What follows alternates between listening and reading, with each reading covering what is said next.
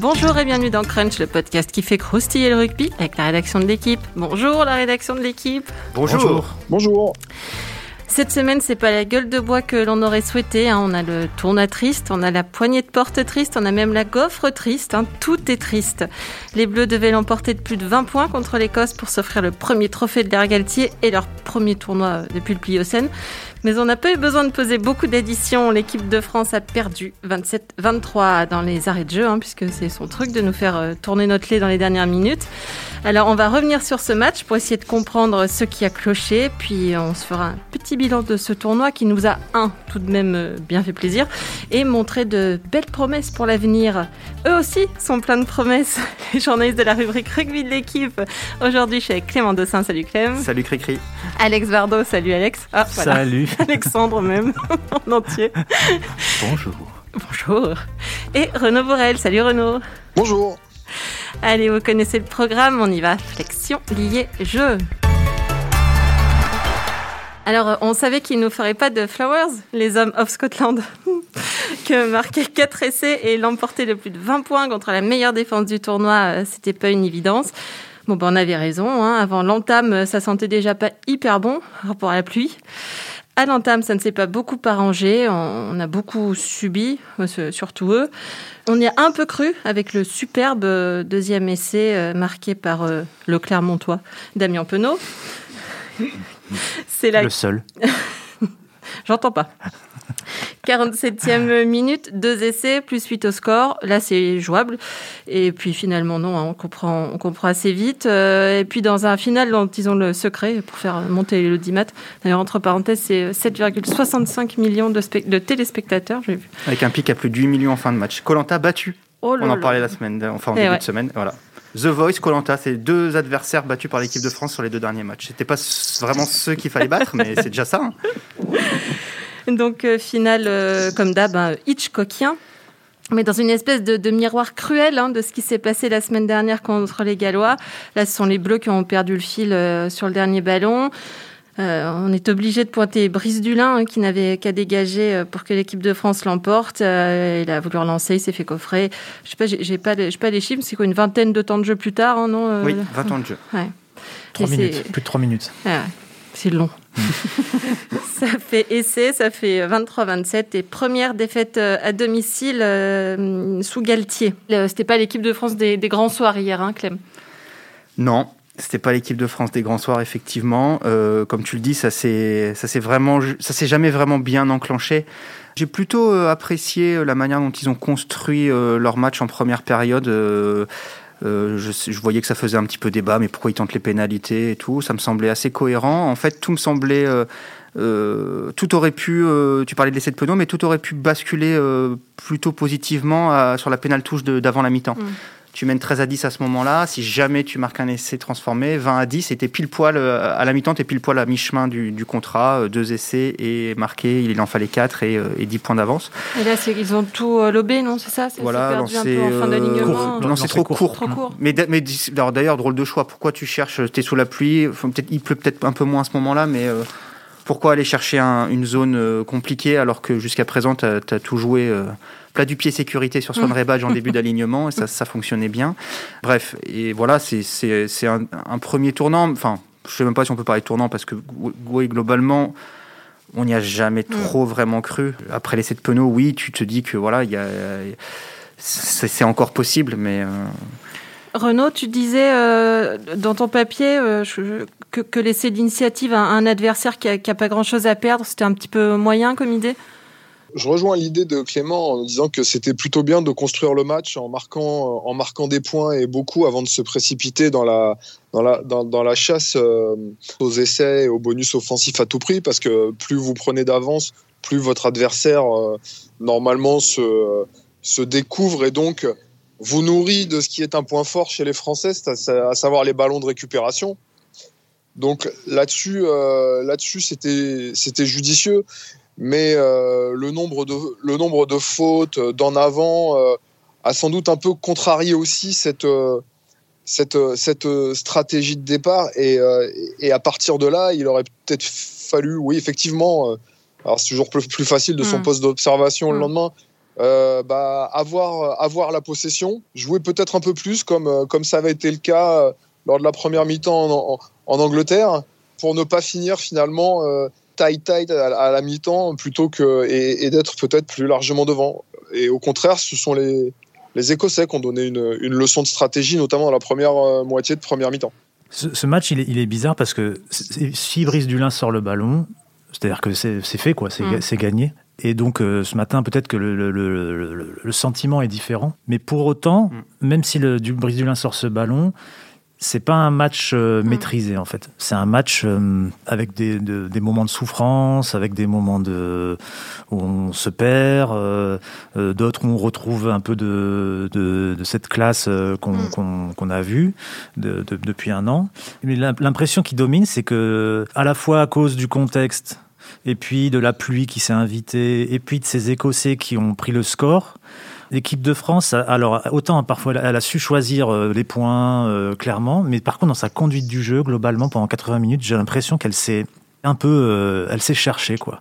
Première, une des premières actions du match, je crois que il y a Chandelle de, de, de Tamac récupéré, derrière ballon pour Tamac qui tape dans un coin, euh, ça fait possession, je crois qu'on marque là-dessus euh, trois points ou quelque chose comme ça. Dans ces conditions-là, moi, ça me semblait euh, une bonne stratégie. D'ailleurs, c'est celle qu'ont utilisé les Écossais. Ah oui, ils nous ont, ils nous ont fait une leçon de dépossession. une leçon de dépossession. D'ailleurs, c'est comme ça qu'on prend le, Ntama qui se fait piéger avec un ballon un peu à la con de Russell qui tombe, qui est juste devant l'embut. Et en fait, les Français sont partis un peu dans autre chose. Alors, comme le disait Renaud, ils ont fait des, fautes directes, une passe de Penaud, de, de il y en a une de, de, Dupont sur Vincent qui fait en avant. Il y en a une de Tamac sur euh, Vakatawa qui fait en avant sur des premiers temps de jeu. Bon, ils, ils, à la fois, ils ont un peu, enfin un peu dans la gestion, je crois qu'ils sont un peu perdus, puis ils n'ont pas été adroits. Et, et, au, et au final, euh, voilà, même s'ils avaient euh, remporté ce match, euh, on, on, émettrait quand même quelques mmh. réserves ce matin. Il y aurait des raisons de se réjouir, peut-être un peu plus, mais il y aurait aussi des réserves parce que ce, match-là suit aussi un match contre les Gallois qui était un peu moyen euh, pendant une heure et un match contre l'Angleterre qui euh, s'est mal fini avec une deuxième mi-temps euh, très médiocre. Qu'il s'agisse du match contre le Pays de Galles ou de l'Écosse, tu t'aperçois que quand, quand ton adversaire met la main considérablement sur le ballon, il te met franchement en difficulté. Et c'est ce qui a, c'est ce qui a posé le plus de problèmes à l'équipe de France sur ces deux derniers matchs. le fait justement de ne pas suffisamment l'avoir. Alors ça peut, il peut y avoir deux raisons à, cela, je pense. La première, c'est qu'ils sont euh, attendus et décryptés. Et, euh, et, la, et la deuxième, c'est que euh, ce tournoi a été infiniment long, nerveusement et, physiquement. Oui, c'est ça. Ce que, je crois que c'est pas Thierry de Sautoir qui le dit aussi dans, sa chronique que, maintenant elle est attendue en fait cette équipe de France. Elle n'arrive plus comme ça de, nulle part, aller étudier et décortiquer. Moi, est-ce que ça vient de ça, non Vakatawa qui peut plus rien faire en fait Il peut encore faire des choses. On l'a vu sur les ouais. de Penaud. Il fait des choses quand justement euh, il intervient dans une action un, peu plus désordonnée. Euh, et là, il, a, la spéciale, le 2 contre 2 qui devient euh, un 1 contre je vous en fume tous. et, voilà, ça c'est sa, spéciale. mais oui, oui, c'est. Cherchez pas dans les livres, hein, ça existe pas. Mais c'est évident. Mais tu parles, tu parles de Vakatawa. On pourrait parler de Dupont qu'on a trouvé quand même, enfin qui a été beaucoup moins influent, euh, en tout cas individuellement, qui a trouvé beaucoup moins de solutions individuelles lors des deux derniers matchs qu'il n'a pu le faire au début du tournoi, face à deux défenses aussi beaucoup plus hermétiques que celles du début du tournoi peut-être. Euh, donc c'est évident que l'équipe de France va être euh, décryptée, son jeu de dépossession va être décrypté également, et, il va falloir qu'elle trouve, qu'elle trouve d'autres armes au fur et à mesure, et peut-être que ces autres armes vont venir de la stratégie, mais vont aussi peut-être venir parfois du choix des hommes. Je le redis, mais de, faire, de faire euh, appel en cours de match peut-être plus rapidement à certaines, à certaines options. Ça me semblerait être euh, judicieux. C'est euh, Fabien Galtier qui disait que le match s'est joué sur, sur la conquête, sur le combat, sur le défi physique. on rappelle, il pleuvait, donc c'était compliqué de, de, faire 180 passes à la minute. Est-ce que, est que les Bleus, ils n'étaient pas un peu cramés, en fait, pour un match comme ça, très énergivore, en fait c'est une question. Hier, en tout cas, ils n'ont pas donné une impression de folle énergie et de, de gaz, euh, ce, qui est, ce qui est euh, plutôt une de leurs une de leurs forces. Est-ce que c'est l'enchaînement de trois matchs en trois semaines? Est-ce que c'est effectivement, comme le dit Renaud, le, tournoi qui a duré, ben, qui a été long et qui a été aussi long nerveusement avec l'épisode Covid au milieu? Je pense aussi le, le fait qu'ils aient eu du mal à mettre leur, leur jeu en place fait qu'on a finalement assez pu peu, on a pas assez vu ou on n'a pas vu, pas pu pouvoir. Euh, je, peu vu. Entre le peu, le pu, je sais plus. Euh, leur jeu, on a assez, pu voir, assez peu pu voir les, se lancer dans du jeu, quoi, et, vraiment euh, apprécier s'ils étaient capables d'accélérer. C'est une vraie question de, de, cette fin de tournoi, euh, le, la question du physique. Je, je crois, enfin, évidemment, on n'a pas les données. évidemment, le staff nous a dit c'est de la semaine dernière, enfin avant le match, que non, il n'y avait pas eu vraiment d'influence de l'épisode Covid sur les, les, les, données physiologiques des joueurs, etc. On a le droit de les croire ou, de ne pas les croire. Ce que l'on a vu, euh, moi, me donne quand même à penser que les, certains joueurs ont fini euh, le tournoi très fatigués. J'ai des images d'Olivon en fin de match hier qui est rincé complet. Et lui, il a joué euh, les 80 minutes des 5 matchs. En faisant 180 plaquages à chaque fois. Et concrètement, sans faire de Covid fiction, mais sans cet épisode, on aurait joué les Écossais en troisième match, après mm. deux victoires, avec une confiance au zénith, dans un autre, euh, dans un, dans une, dans un autre scénario de tournoi. Après un break. Après, après une semaine de break.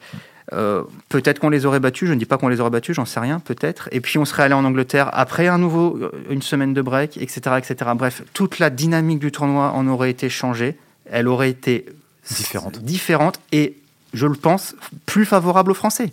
Voilà. Donc les Français se sont tirés une balle dans le pied en traitant par le mépris le protocole sanitaire qu'ils s'étaient eux-mêmes engagés à respecter. 15 pénalités, 12 en deuxième période, euh, en carton, ce pauvre serein qui reste deux minutes, euh, ça fait beaucoup, non?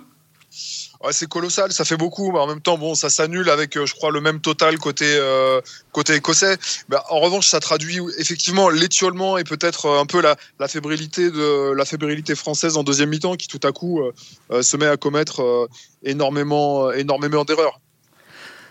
Moi, moi, il y a quand même aussi un truc qui m'interpelle sur sur le sur le tournoi dans sa globalité, évidemment sur ce match-là, c'est la gestion stratégique de la France en fin de match. On l'a déjà évoqué, mais au final, Bon, je mets de côté le, match contre le Pays de Galles, évidemment, puisque c'est un match où on était, euh, où on, on était en, la position du, chasseur. Mm. Mais quand on est chassé, c'est-à-dire quand on est devant au score, on n'est pas très bon. quoi. On n'a pas été bon en Angleterre, on n'a pas été bon hier.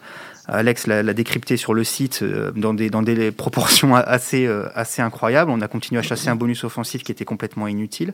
On n'avait pas déjà été très bon en Irlande, souvenez-vous, on gagne 15-13 mais on, se fait peur sur la dernière euh, possession du match qu'on rend un peu bêtement aux Irlandais.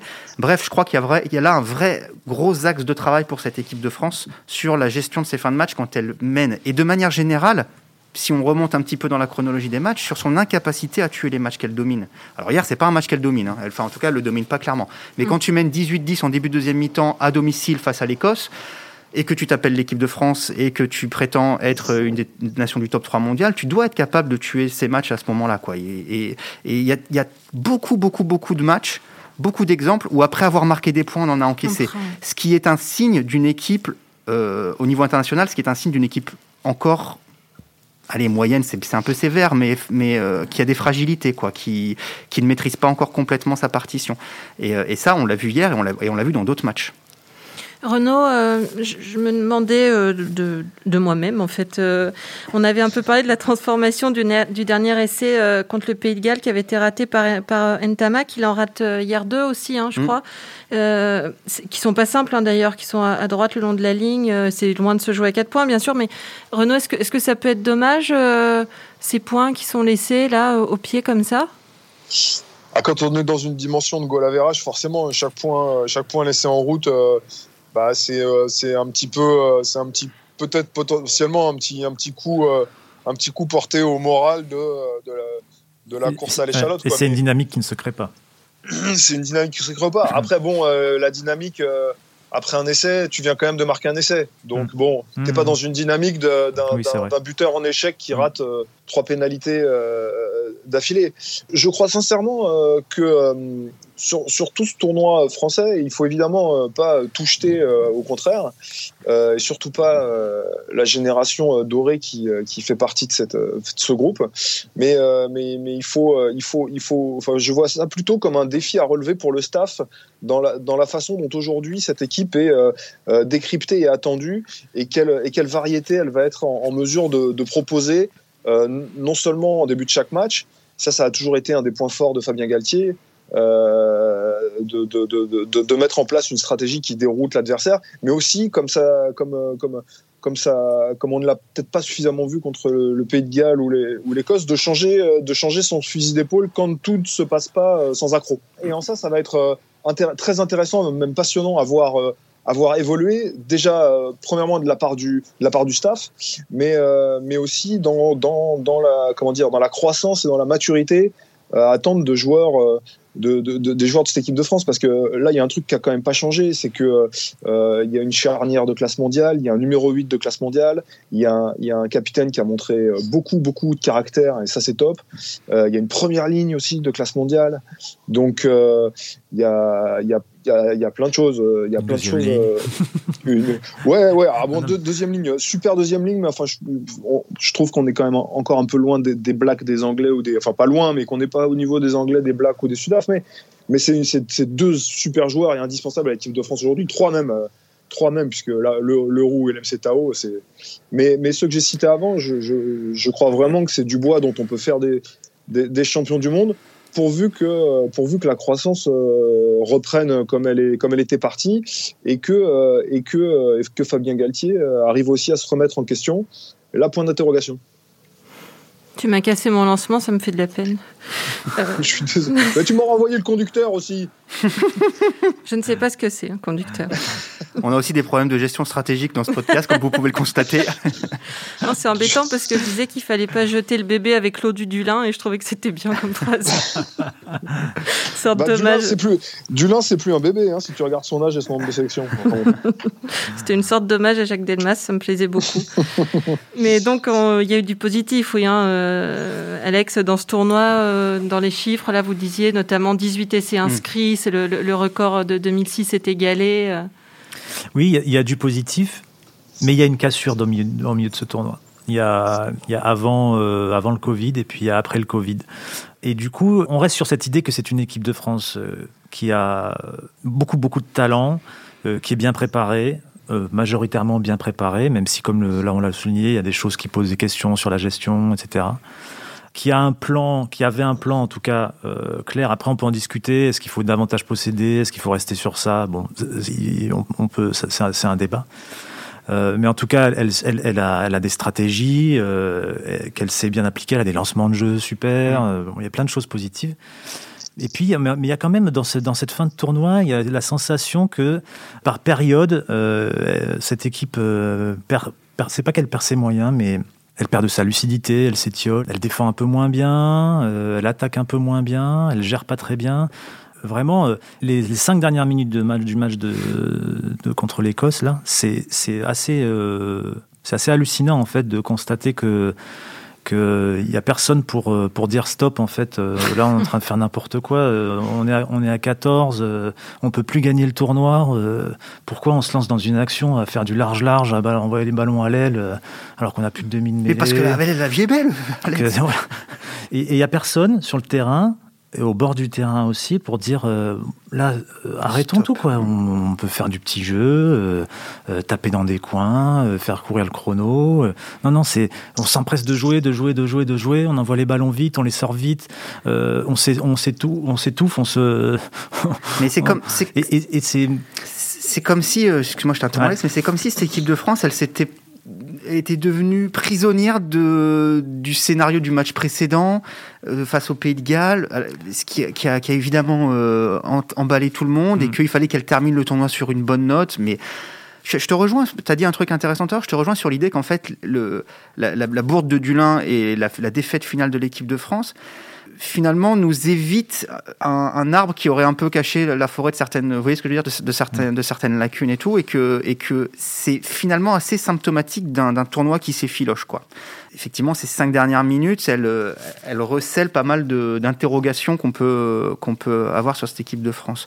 Je crois que c'est une équipe aussi qui a besoin d'énergie. Chaque fois que l'équipe de France a été euh, bonne, il se dégageait de cette équipe une énergie individuelle et collective. Pour moi, l'illustration de ça, c'est Arthur Vincent. C'est un joueur que, je, mm. qui, qui, qui part. Enfin voilà, on a l'impression qu'il a 14 poumons, qu'il est toujours au sprint. Je crois qu'il en a 14. Et, euh, et, et euh, voilà, ça c'est l'équipe de France qu'on a qu'on avait euh, vu l'an dernier, qu'on a vu en début de tournoi. Et lorsqu'elle a moins ça, et là elle l'a beaucoup moins eu, Covid, pas Covid, j'en sais rien, mais elle l'a moins eu. Et quand elle l'a moins, eh ben elle redevient un lambda, ce serait, ce serait, ce serait, exagéré, mm. mais elle redevient moyenne. Mm. La manière dont elle a subi défensivement les deux, 57 points encaissés, 6 essais encaissés sur les deux matchs qui étaient des matchs charnières pour gagner le tournoi. Mm. Ça, ça interroge quand même. Après, euh, je ne veux pas non plus noircir le tableau, je rejoins ce qui a été dit. On a des super joueurs, on a marqué beaucoup d'essais, on est capable de fulgurance offensive qui, je pense, aujourd'hui, on est les seuls en Europe, peut-être, euh, avec les Blacks et, euh, les Japonais, tiens, euh, au monde non mais je suis sérieux, à, pouvoir, à pouvoir faire. On a des beaux lancements de jeu, enfin il y a vraiment de la qualité, il y a de la qualité partout, mais voilà, cette fin de tournoi, elle interroge quand même. Renaud, je ne sais pas si c'est parce que je le regardais que, que d'un demi-œil depuis quelques années à force, mais moi, je ce, ce tournoi, je l'ai trouvé relevé cette année. Ça vient de moi ou non? Euh, ben, c'est marrant, je crois que je, on en parlait ensemble, euh, Alexandre, hier soir. J'ai le sentiment euh, qu'hormis ces pauvres Italiens, ça se resserre quand même. Mon ami euh, Julien Perrelong me disait au début du tournoi attention aux Écossais à la piole, pour reprendre son expression. attention aux Écossais à la piole. Et est-ce qu'on peut traduire par exemple cette expression? Je sais pas, vous parlez le landais, pas moi. Mais, mais Il n'est pas basque? Euh, à Perorade, si tu le mets au Pays Basque, tu vas avoir des problèmes. mais, euh, on peut demander euh, à Pascal à Monsieur Blanquer, il a un avis sur tout. Hein, donc, soit dit en passant. Mais donc, c'était bien avant. Une balle perdue, ça faisait longtemps, tiens. L'épisode, l'épisode Covid. il m'a dit attention aux Écossais à la piole et je pense qu'il venait, il venait de les voir jouer, je sais plus contre qui. les Irlandais, on gagne là-bas, c'est un exploit magnifique et ça doit beaucoup à, au Motal des Français, mais on, on passe pas loin de la, correctionnelle. Donc euh, oui, c'est ce qui est top, c'est qu'effectivement il y a eu un resserrement, euh, il y a eu un resserrement euh, du niveau des équipes. la question que je me pose, c'est est-ce que c'est dû au contexte du rugby mondial actuel qui nivelle les valeurs parce que les championnats sont bouleversés, parce que les niveaux de forme, voilà.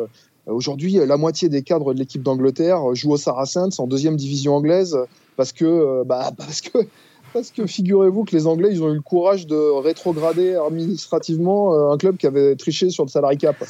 Donc ça en fait des joueurs qui bah, sont pas forcément en état de, euh, enfin en tout cas dans la, dans la forme de leur vie, euh, contrairement à la Coupe du Monde 2019. Donc tout ça fait que ça a effectivement resserré resserré les valeurs et a rendu ce, tournoi euh, excitant, euh, excitant et passionnant. Est-ce que ça durera Là encore, c'est comme pour la remise en question de Fabien Galtier, point d'interrogation. De toute façon, la victoire du Pays de Galles, qui était euh, un out, même pas un outsider en fait au début du tournoi, on dit long sur le fait que, ce tournoi était hyper homogène. Petite statistique pour attester de ça, il y a eu huit matchs qui se sont soldés avec un bonus défensif. Et c'est un record dans l'histoire du tournoi. C'est-à-dire qu'en gros, si tu enlèves les matchs de l'Italie, 80%, 8 matchs sur 10 se sont soldés par un. Voilà, il n'y a que les défaites lourdes de l'Angleterre au Pays de Galles et en Irlande qui, n'entrent pas dans ce cadre-là. Tous les autres matchs, tous, et les, les, 4 matchs de l'équipe de France face aux nations britanniques, etc., etc., se sont soldés par un écart de 5 points ou moins. Ce Donc, qui, euh, ce qui souligne l'importance pour l'équipe de France de, de, savoir mieux gérer évidemment. Euh, ces fins de match, mm. euh, puisqu'on a vu que dans la position du chat C, comme le disait Clément tout à l'heure, euh, elle, elle s'en est sortie une fois euh, correctement euh, en Irlande, mais elle, elle, s'est fait, fait renverser deux fois contre l'Angleterre et contre le Pays de Galles, avec à chaque fois des petits problèmes dans la gestion, dans la gestion stratégique, mais aussi dans la gestion des fautes, dans la gestion nerveuse. c'est pas une surprise parce que de toute façon aujourd'hui, clairement les, fins de match sont hyper importantes dans le déroulé des matchs, mais là, le, la stat montre quand même que c'est plus que c'est mm. capital, quoi. Il faut, il faut vraiment. D'où l'importance d'avoir des finisseurs qui finissent, etc., etc. Je vais, on va pas en reparler, on a déjà beaucoup mm. parlé, mais c'est une vraie question, et je pense que ce staff ne peut pas faire le, comment on dit l'économie. L'économie, merci Christelle, d'analyser euh, ces, ces, ces situations-là. On peut dire, bah non, on n'a pas problème dans les 20 dernières minutes, on, a le droit de s'en convaincre. Mm. Mais on a aussi le droit d'analyser ce qui se passe froidement. Euh, oui, on a, on a battu les Gallois en marquant, en marquant deux, essais, deux essais dans les cinq dernières minutes. C'était superbe. Mais à côté de ça, on a perdu le tournoi aussi peut-être dans les cinq dernières minutes. Mm. Euh, Renaud, euh, je crois que Fabien Galtier tenait quand même un, un trophée hein, pour concrétiser un peu tous les efforts fournis. Il voulait aussi que la France finisse dans les trois premières places mondiales. Bon, on redescend, enfin, on, surtout eux encore. Euh, la France redescend à la cinquième place mondiale. Pour toi, tu, c'est embêtant ça ou c'est symbolique? Bah, un peu comme euh, il tient à l'emploi du terme de finisseur, quoi. C'est aussi symbolique qu'embêtant. Parce que quand tu te retrouves euh, face à ta feuille de match et que tu as trois mecs qui rentrent pas alors qu'ils auraient peut-être pu quand même t'apporter quelque chose en fin de match, bah, tu as l'air bien malin. Je crois que c'est très important euh, quand tu es la France, que tu as un, vrai vivier de, licenciés, que, que, le rugby est un sport culturel de poser de poser des ambitions euh, de poser des ambitions élevées et, et, c'est un message aussi important important à, son groupe en revanche, ça, vous, ça vous place naturellement sous une forme de pression, en fait. Euh, le groupe qui, euh, bah, justement, euh, comme le disait Alex tout à l'heure, se précipite à jouer, à jouer des coups, à, courir après un score et peut-être finalement à déjouer dans des conditions difficiles. Bref, ça, induit une atmosphère qui aujourd'hui les place en échec par rapport aux, objectifs. Mais ça ne veut pas dire que ces objectifs, au final, ils ne les rempliront pas parce que le but, c'est d'être champion du monde en 2020 comme je, comme j'ai pas eu peut-être la place de l'écrire, mais on se l'est dit. Euh, en 2002, l'équipe de France de rugby euh, menée par Bernard Laporte avec Fabien Galtier comme capitaine est première nation mondiale. Et, euh, et Fabien Galtier est meilleur joueur IRB. Je me souviens plus de comment on appelait ça à l'époque. Euh, elle est sur le toit du monde. Et euh, un an plus tard, en Coupe du Monde en Australie, bah, elle est soluble sous la pluie en demi-finale et elle explose dans le match pour la troisième place. Et on a tous oublié qu'elle avait été première hmm. nation mondiale. Et donc, voilà, c'est aussi ça qui va être ultra fascinant à suivre. C'est aussi ça qui fait que euh, il y a des leçons à tirer, que c'est sans doute une petite piqûre autant, autant d'humilité que de croissance, tout ce qui vient de se, de se passer, mais que ça n'entame en rien euh, le fait que l'année prochaine un grand chelem sera sera possible parce que euh, on recevra trois fois et que euh, et que la Coupe du Monde et le titre sont toujours des objectifs quoi. Moi je fais je fais clairement un distinguo entre les deux choses qu'on vient d'évoquer. D'un côté, l'objectif et l'envie de titre, et en fait, c'est pas une envie, c'est une nécessité. On, l'avait évoqué lors d'un podcast avant le tournoi. Je me souviens qu'Aurélien avait parlé de son interview hyper intéressante avec Lancaster, qui avait pas réussi à faire ça dans son mandat d'avant la Coupe du Monde 2015 à domicile. Donc, il y avait quelques similitudes avec une jeune équipe d'Angleterre, etc. Il n'y était pas parvenu et il mesurait à quel point ça lui avait manqué au moment d'aborder la Coupe du Monde. Et je pense qu'il est absolument nécessaire. Je disais moi-même dans ce podcast, si ça arrive pas cette année, ce sera pas la fin du monde. Donc c'est pas la fin du monde puisque ça n'est pas arrivé, mais il ne reste plus que deux cartouches dans le barillet. Tournoi 2022, tournoi 2023. Sauf si on nous invente une coupe, euh, une coupe de Covid euh, au mois de juin. Mais ça, n'aura pas de toute façon la, saveur et, le, et, comment dire, la valeur d'un tournoi destination. Donc ça, c'est une chose. Et ça, il va falloir qu'ils en gagnent un. Je pense que c'est important d'arriver en 2023 avec un titre dans la besace. Le classement mondial, c'est de la flûte à bec. On était troisième il y, a, il, y a, 48 heures. On est cinquième aujourd'hui. On repère un match, on est huitième. On en regagne un, on est deuxième. Bref, ça n'a aucun sens. Le, classement est ultra volatile. Pourquoi? Parce que derrière l'Afrique du Sud et la Nouvelle-Zélande, tout le monde se tient en un point. De toute façon, personne ne comprend rien à la manière dont le classement est, calculé. Vous êtes en forme, les garçons. Non, mais franchement. tu l'as pas entendu jouer de la flûte à bec? Alors, je jouais très, très, très, très mal de la flûte à bec. Il m'arrivait même de demander à mon voisin de jouer à ma place, ce qui, en général, ne trompait pas le professeur très longtemps. Bref, on s'égare. Euh, tout ça pour dire que se fier à ce classement semaine après semaine, ça n'a pas beaucoup de sens. On peut le regarder une fois par an, peut-être à la fin de l'année, pour voir euh, ce qu'il a donné sur les 12 derniers mois, et puis, et puis basta. Mais quand même, juste d'ailleurs, un truc rigolo à ce propos. La semaine dernière, enfin, avant le match contre l'Écosse, Laurent Labitte, à qui on pose la question de comment il faut aborder stratégiquement le match et tout, dit il faut d'abord le gagner pour rester troisième nation mondiale. Ce qui signifie bien qu'ils y accordaient, eux, de l'importance.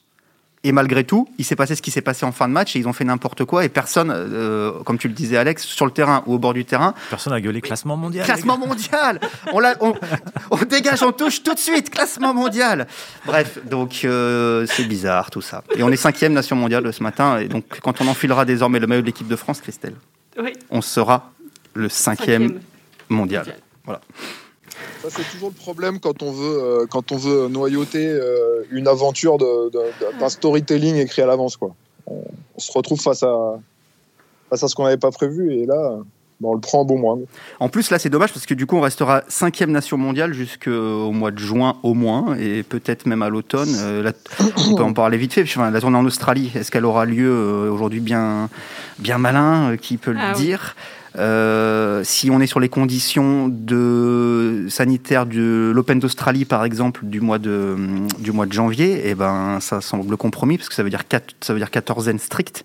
On met pas, quand on a vu la manière dont les, dont les tennismen ont souffert à la sortie, je parle pas que des ampoules, ils ont tous eu, tous eu des pépins physiques aux abdos ici ou là. Vous imaginez remettre des joueurs de rugby sur un terrain après 14 jours seuls dans une chambre d'hôtel, ça paraît délirant. On va déjà réussir à les tenir, apparemment Marcoussis c'était pas ça. Voilà, déjà. Donc, euh, donc euh, je, je sais pas, est-ce que, est-ce que cette tournée peut avoir lieu aujourd'hui euh, concrètement? C'est une interrogation. Oui, moi je pensais que gagner un titre euh, d'ici 2023, ça sera important dans, dans, dans la, dans, dans la, la, la, dynamique de cette équipe de France. À partir du moment où elle s'est fixé cet objectif-là, si elle arrive en 2023 sans titre, euh, peut-être que ça, va, il va, il lui manquer quelque chose. Mais au-delà de ça, je crois aussi que euh, gagner des titres, ça veut dire que tu as été capable de maîtriser une compétition de bout en bout et donc des matchs de bout en bout. Et que tu as été capable de maîtriser plein de scénarios différents. Des, scénarios où tu as mené, d'autres où tu pas mené, des scénarios où il a plu, d'autres où il a pas plu, euh, où tu as été contré, pas contré, où as, on t'a fait mal, l'attaque adverse a fait mal à ta défense. Et, voilà. Et, en fait, je pense qu'il est important que l'équipe de France aborde la Coupe du Monde chez elle en 2023 avec la certitude qu'elle sait affronter euh, toutes les situations et qu'elle sait s'en sortir. Euh, et, c'est aussi en ça que gagner un titre, euh, pour ce que ça représente en termes de, constance, va, être euh, va, va, être important. Il reste deux ans et demi pour installer un toit au Stade de France, par exemple. Les risques de typhon en France pendant la Coupe du Monde sont limités. Hein. Ah ouais, par contre, les, les risques de déluge comme celui d'hier soir euh, ou celui de la, de la, Coupe du Monde 2000, 2003 que tu évoquais, Renaud, euh, ils, sont, ils sont bien réels, surtout quand on va avancer dans l'automne. Euh. Mais comme l'a toujours dit Serge Blanco, le rugby est un sport d'hiver. C'est vrai, mais on, on se rend compte qu'on est moins bon sous la pluie quand même, globalement. Et c'est pas nouveau. Écoutez, avant de faire un podcast sur la météo, on va se, on va se quitter ici. Météo et flûte à bec. Prochaine, euh, prochain thème. Donc on salue euh, Monsieur Blanquer, euh, Père Orade, euh, Pêchkit et Sapiole, le, le, voisin, voisin, de Clément, Clément et sa flûte à bec. Le community manager de la Fédération française de rugby. Et les gaufres. Et les gaufres. Merci monsieur, c'était Crunch, une émission de la rédaction de l'équipe. Aujourd'hui, j'étais avec les très très en forme Clément Dessin, Alexandre Bardot, euh, Renaud Bourrel, aussi très en forme. Merci à Antoine Bourlon à la réalisation, à l'édition. Retrouvez-nous tous les lundis, voire parfois tous les samedis, sur l'équipe.fr, Apple Podcast, Google Podcast. N'hésitez pas à réagir, laissez des commentaires, mettez-nous plein d'étoiles. À la semaine prochaine.